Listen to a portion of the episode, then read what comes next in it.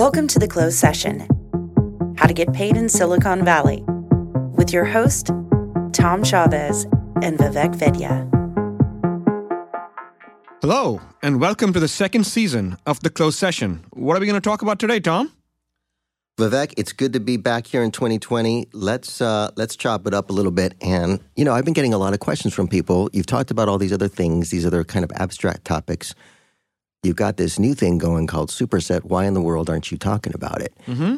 And part of the reason is we wanted to keep it low. Want to build a little intrigue and suspense in 2019, but a lot happened there, and I think it's right for us to unveil it a little bit, talk about Superset today. What do you think? Yeah, I think I agree. I think we should definitely uh, use this first episode to uh, talk about what we're doing at Superset, the various companies, what we're doing, how we're doing it, Things we're learning. things we're learning. Yep.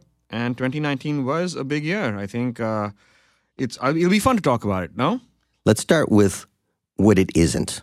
Mm. Tell us what Superset isn't, because a lot of people here we're doing this thing, and then they say, "Oh my God, I, I get that. Let's let's jump in. Let me let me pitch you." Yeah, it, it ha- it's happening to me a lot. People are introducing me to other people as, uh, oh, he's a VC now. And uh, Superset is not a venture capital firm. That's what it's not. We are uh, we like to think of ourselves as player coaches, company builders with uh, with capital. We have a fund. We have invested uh, significantly ourselves in the fund, but the fund exists only to support to, to launch and support the companies that are part of our studio, right? That's right. So it's early for this asset class. Some people have heard about these things called venture studios. We call it a startup studio. Uh, somebody else we spoke to recently called it a, a blended operating model, right? So it's capital plus operations. But to your point, you know, the fund exists and it's good that it exists, but the main attraction, the main thing is founding, funding, building these companies. Yep. Yep. So why, why, why does it exist, Tom? Why, why did we decide to go out, hang a shingle, and, and start Create Superset? Why not just do another company?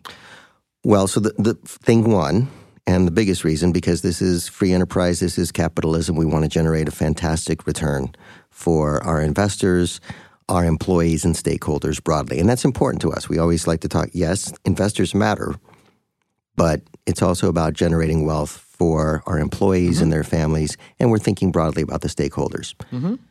The second grand idea, and we're dead serious about this, is to advance entrepreneurship across the planet. Mm-hmm. So, yes, the money matters, but the bigger idea really is for us to, we hope, kind of formalize and identify the patterns that create successful entrepreneurship. And we don't know what form it takes, but we want to give those to the world. We want to propagate it as widely as we can. Mm-hmm. The third and final thing is we want to work with cool, nice, smart, hardworking people. We want to lead and learn from people. Remember at Krux, I used to walk in, and I haven't said this in a while. I used to walk into work and I, I would tell you, I want to be the village idiot. I want to be the dumbest person in this whole thing, and I just want to be dazzled and slightly confused all day long. You only get that if you're if you're finding awesome people and getting them in the boat. Yep. So that's those are the three reasons why we exist. Uh, let's talk about sort of our thesis, and this happens a lot now. When you have a, a new thing like this, investors will ask you, "What's your thesis?" Yeah. What's our thesis? So, you know, I, I think it's important to kind of just look back and recognize that we are good at certain things, and as is every human being, I guess, we are good at certain things and not so good at, good at others, right? So, we've been uh, uh, reasonably successful at building companies that have uh, leveraged data, algorithms, machine learning, artificial intelligence to build enterprise software that has solved that has solved some very important business problems in the supply chain, advertising, ad tech, martech kind of domains. So as we as we started to conceive Superset, you know, you and I kind of thought, hey, what about taking that same approach and applying it to other verticals, right? And that kind of started the germ of an idea, uh, of an idea which was the thesis what became actually leveraging data and AI to build companies that would create asymmetric value for consumers, customers, the world in multiple verticals in whether it's HR tech, whether it's utility, whether it's again martech, whether it's privacy security, any domain where the protection, generation, curation, use of data could generate value, that became our thesis. Yeah, we love that because it gives us many degrees of freedom, mm-hmm. as you're pointing out. At the core, there's this this data driven idea, but it allows us to jump into new sectors like HR tech. We started an HR tech company called Escalera. What did you know about HR tech before we got going there? Uh, nothing. Yeah, I no, ri- literally nothing. I'm right there with you. Yeah. But we we learn fast, and and we think that by showing up with that kind of conception, it gives us a unique kind of power. It allows us to ask questions and see things that incumbents aren't necessarily seeing. Uh, so it it makes sense. And look, the early paces in 2019 were were very productive and promising in that regard. Let's talk about how we do it. Yeah. People, product, customers, revenue in that order, right? If we're trying to just PPCR. That's our framework. PPCR. So, so what that means is, and to the point we made earlier, it's all about people, right? Mm-hmm. The technology, the product market problems, all of those are really salient. But as we've learned, if you got a great team, you're going to go straight to the moon. If you don't have the right people, the right talent lined up early, you can still get there, but you're going to wobble and thrash. And so, so people first, then product, and we're that's also to your point. That, That's sort our jam, right? yeah, that's our jam. That's who we are. We're product guys. Um, if you get a great product going, then remarkably, customers tend to show up. Uh, and then from there, you figure out the revenue scaling aspects, which is, I think it's safe to say, something not, that you and I didn't properly understand 10 Correct. years ago. Correct. I do tell people I've had a whole prison conversion around revenue and sales ops. So this is this is a defining source of power for Superset. We're taking it dead seriously in the build out of all of these companies. I think I think the other thing that both uh, you and I kind of learned in the last five seven years, and this uh, Salesforce was was instructive in that sense uh, for me personally, in that the maniacal focus on customer success, right? Making sure how you uh, create features or in the product that ultimately result in customer success is something that we're taking very very seriously as part of the build out at Superset. So another key aspect of how we do it is the superset code. Talk about the superset code. Yeah, so we, as as Tom said, we are trying to codify as much of our learnings in, that we've that we've gathered in the past 10, 15 years into frameworks and playbooks, and we call those collections of collection of frameworks of frameworks and playbooks the superset code. And these are uh, strategies, frameworks, best practices uh, in things like infrastructure, things like revenue go to market, how to set up your CRM system, how to set up your sales pipeline, Product uh, staging and product sequen- staging and sequencing. Yep. All of these things are being packaged into playbooks that we collectively call the superset code. And there's actually software code alongside that as well, right? Yeah. You want to give a quick example there? Yeah. So uh, as as we as we were saying when we were talking about the thesis, right? The capture, the collection of, of data is a significant component of, of our thesis. So we have a service that we've built that is uh, all around data collection. How to do data collection at scale from a variety of sources. That is that is actual code uh, that can be deployed by any company that uh, needs to collect data from from different sources. Uh, another good example is all is all the code, like Terraform code, if you will, for deploying microservices. We're being prescriptive on how to write microservices, independent of programming language that is, and then how do you deploy them? What kind of logging? What kind of monitoring? What kind of uh, redundancy, auto scaling stuff you build in at design time to these services. All of that is being packaged into code libraries and software that can be leveraged by uh, by our various companies. Beautiful. Uh, so, what we're talking about at the end of the day here is a set of companies. Uh, we're going to overview them here shortly. We like to think of them as intellectually and ethically aligned, right? So, there's a common substrate, if you like, that points to the patterns and, and uh, data driven possibilities that recur through all of these things. The way that we show up, the values uh, to which we hold ourselves accountable, those are all common, but the companies are operationally decoupled. And that's important, right? Very Yeah, important, right? because we don't want to create un, any unwanted hazards uh, for for the companies within themselves. And especially also because future investors are showing up already.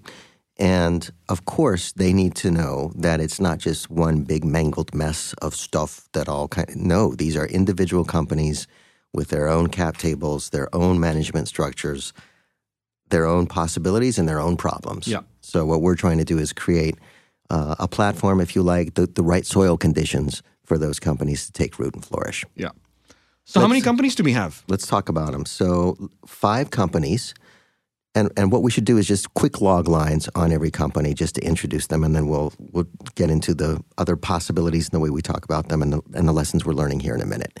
So, TruthSet, Habu, Switchbit, Escalera, Spectrum. Yep, those are the five. Okay, let's do quick log lines on each one. So let's start with TruthSet.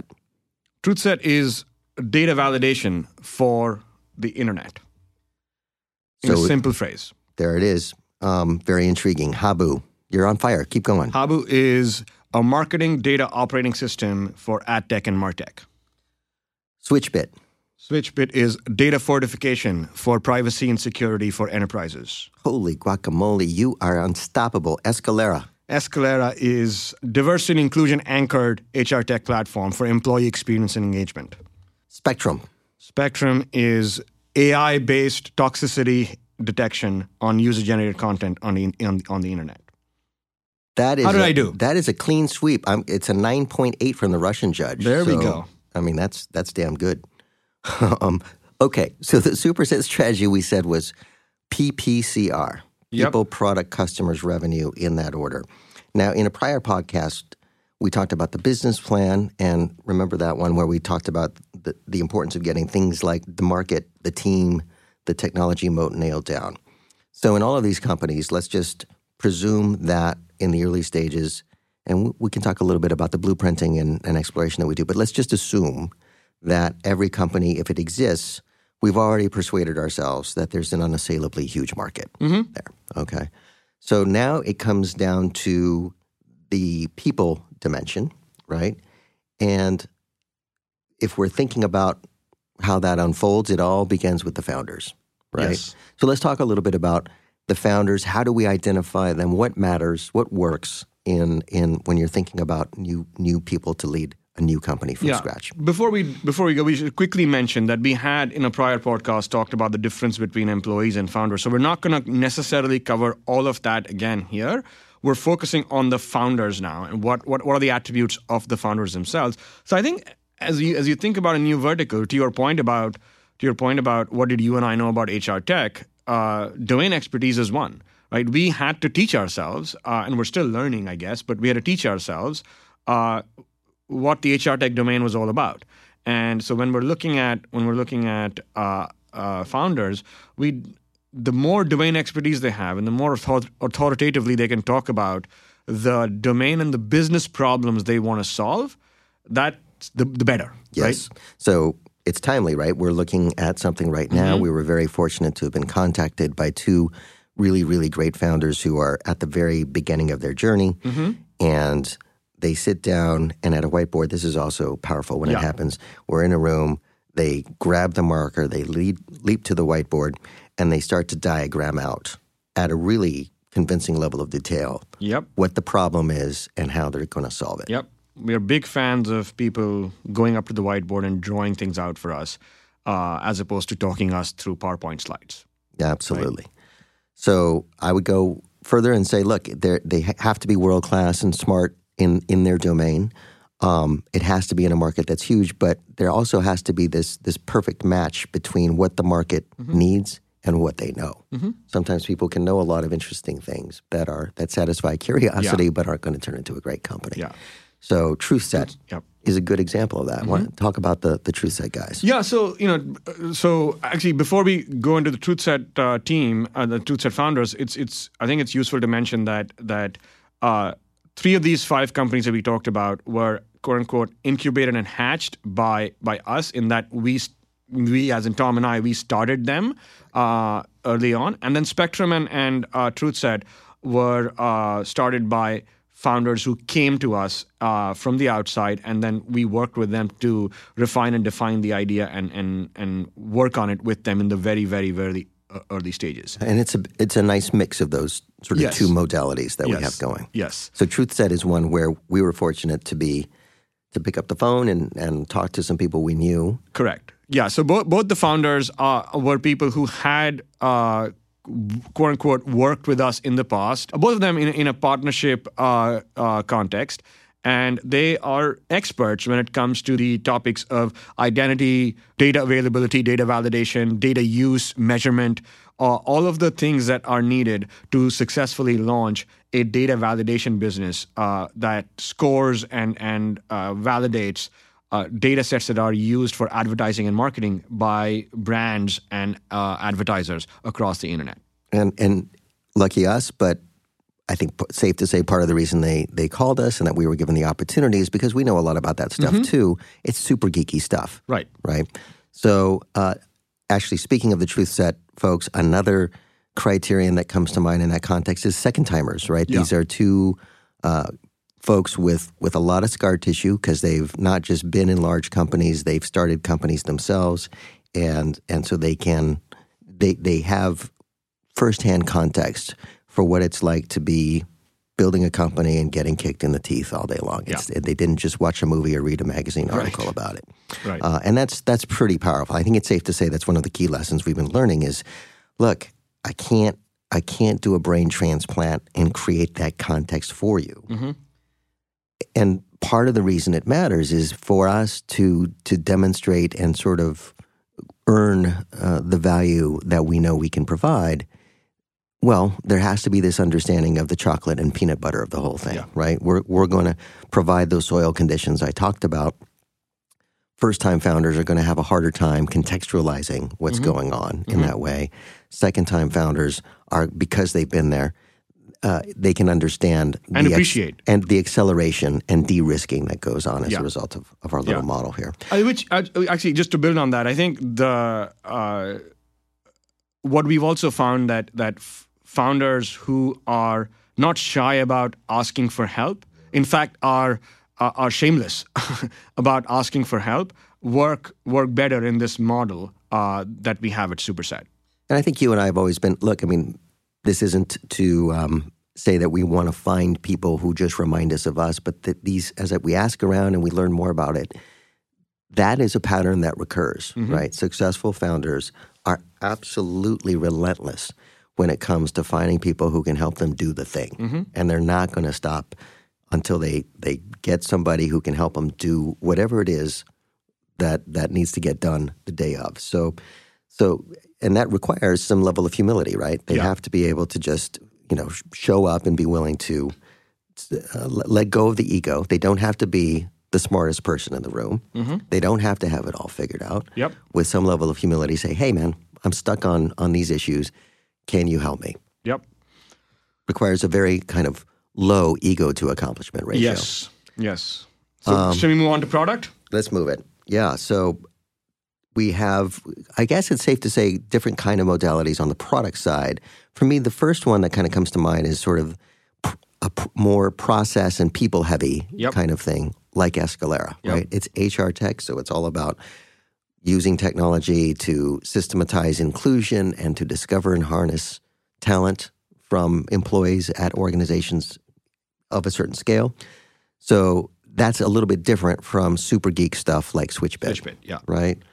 So you want to speak a little bit about sort of the user experience, like the way that we focus on different things depending on the context. Yeah, there? I think I think this is this has also been interesting for us, right? Like we uh, we've learned and we were learning the value of user experience and usability for companies and products like Escalera, which which are used every day by uh, by employees at, at companies, and so getting them getting employees uh, what they're looking for or what we want from them as quickly as possible in the most efficient manner possible through cleverly designed and and sexy looking even user interfaces. Yeah, we're, we're a biased source, but Escalera is a really beautiful product. Yep. Arguably, it's the first product that you and I have been involved with That where, looks really good. where the first time off the blocks, people look at it and say, wow, that's, that's, that's sexy. I like that. Yeah. Um, we haven't been known for that.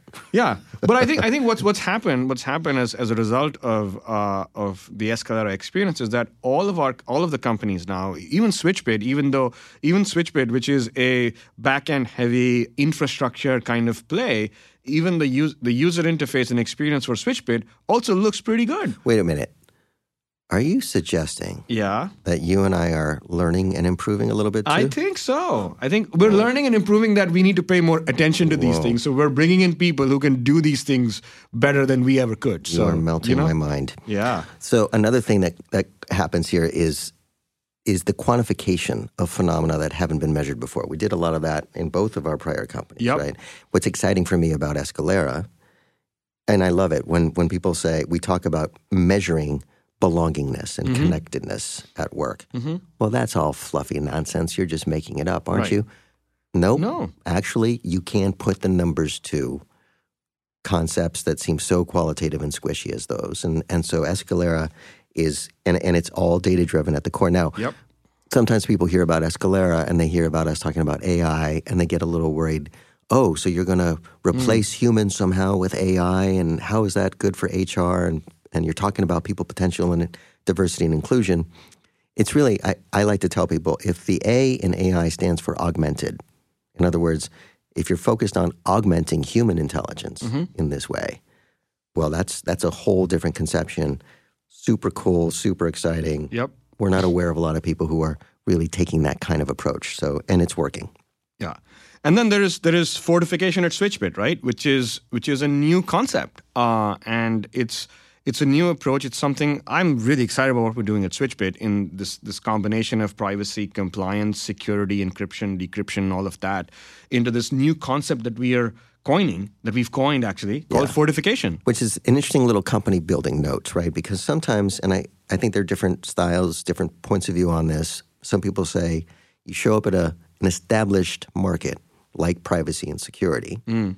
and you just invoke the existing nomenclature. Mm. Don't come up, you know, don't don't get crazy. Just use the existing words. Mm. I think it's safe to say you and I both find that boring and ineffective. Yep. I love it now when when people say fortification. I don't even know what that means. That's what we're after. Thank you.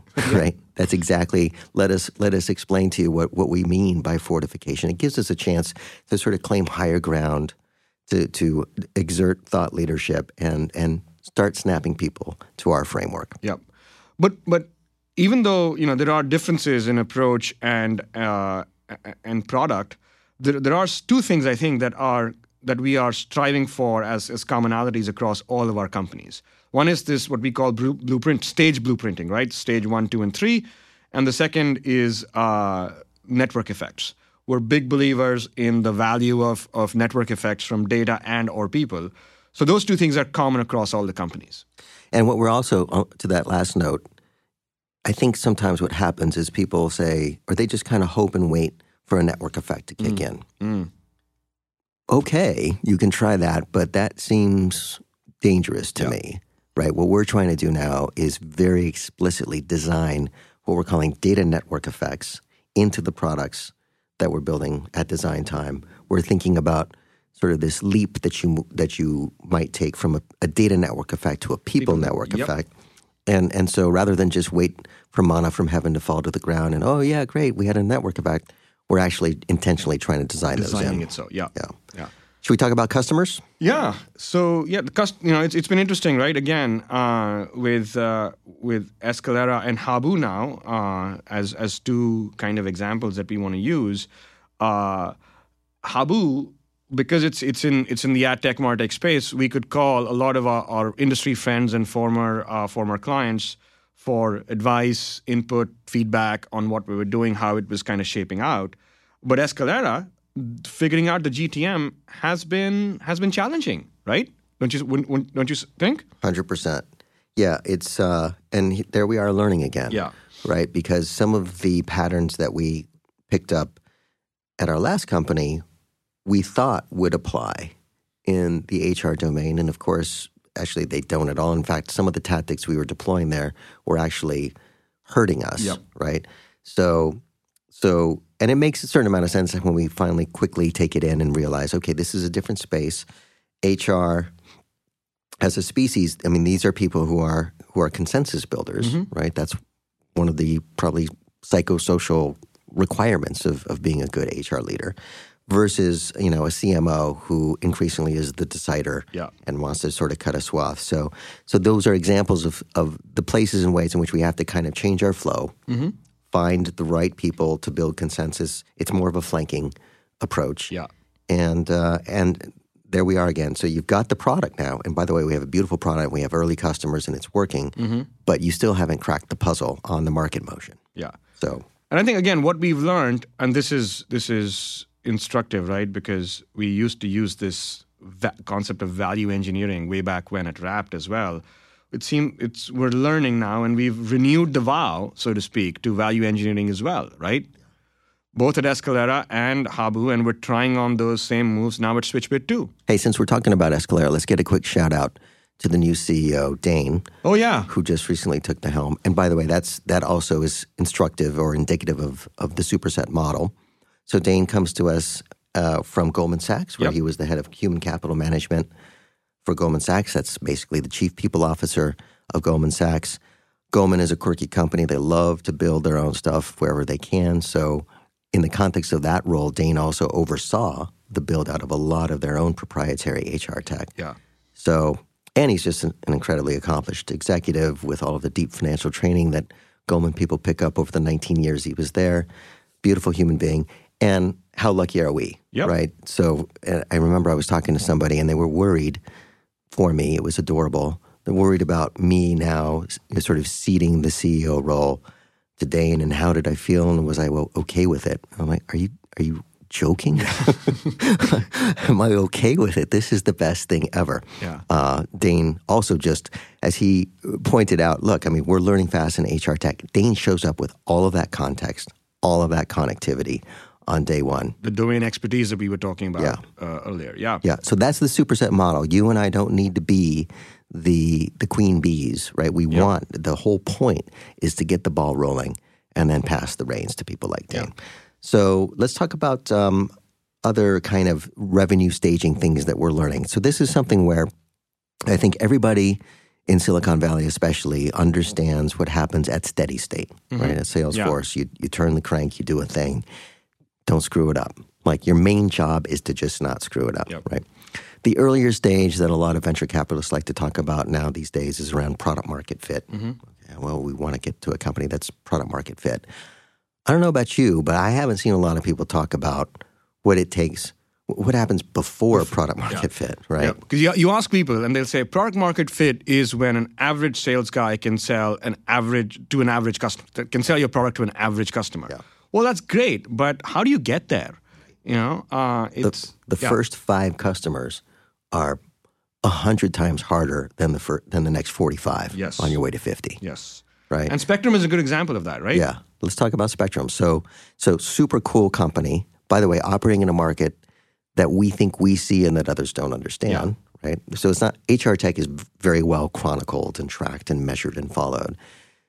Spectrum is not an example of that, Yeah. right? So, but the thesis for Spectrum is: look, we have all of these user generated generated feeds on the internet.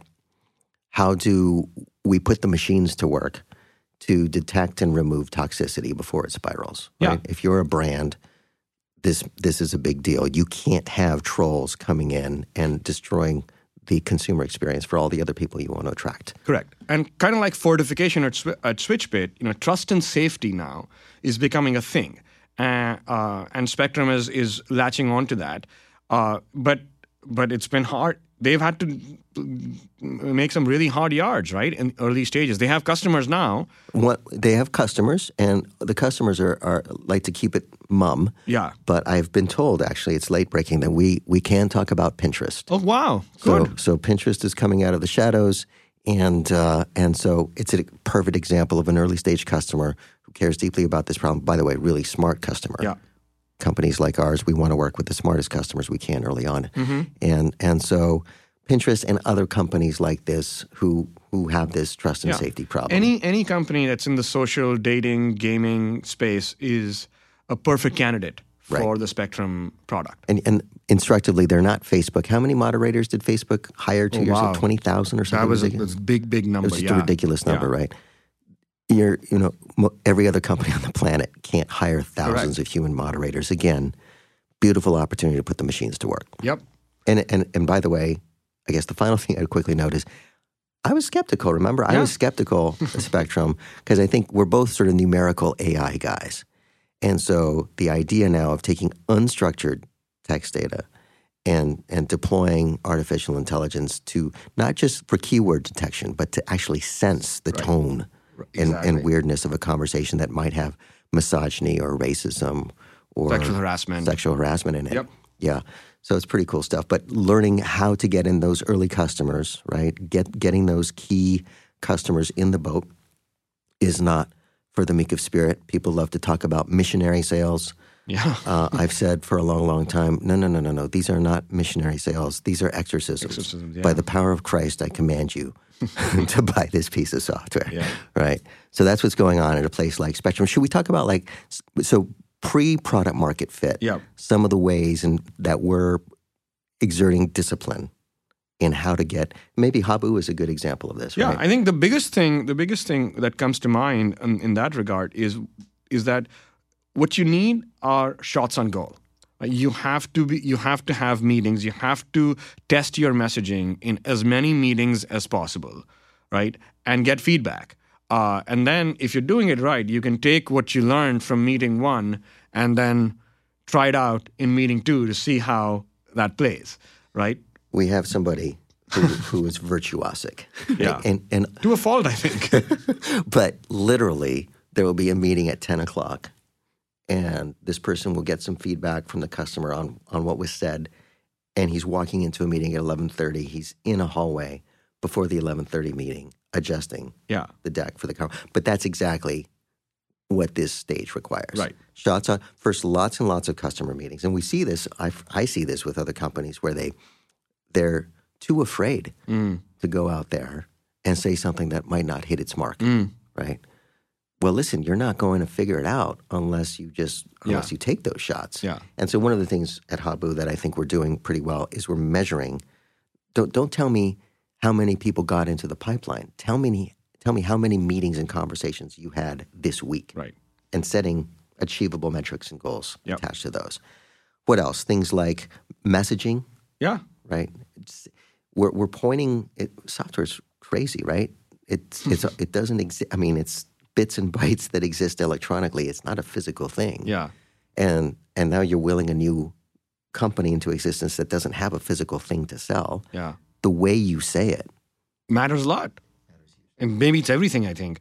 But the other thing with, with, with, with regards to Habu, right? Like, we know the space, of course, and we know uh, we're fortunate enough to know a lot of people that we can talk to, but we're still getting kicked in the head, right? It's not like just because we hit a home run uh, in the, the, the previous at bat doesn't mean that we're going to come up next and hit, hit it again out of the park for a home run. We still have to ex, you know, exercise all that discipline, take all those meetings, come up with the right messaging, and fail, fail, fail before we can learn and, and succeed. Can I say though, and I know you're this kind of person too. It is interesting to be doing what we're doing because you do come out now, and and nobody gives you any credit. Yeah. really, you're you're just getting kicked in the teeth again from scratch with all of the skepticism. Like, Yeah. you're you're high. That's not going to work. Right. That makes zero. That's the stupidest thing I've heard in two years. so we that's fuel for us, right? We and love that's, that. yeah, I was just going to say that's a good thing, I think. Yeah. Uh, you don't get any credit, which is good. Yeah. So those are some thoughts on on the customer motion and and key considerations for pre-product market fit. Um, boy, I think that's all we got time for today. Yeah, we've covered a lot of ground. Yeah. All right. Well, that was good fun as always. Thanks everybody for being with us on this first edition of the closed session in 2020. Thank you all.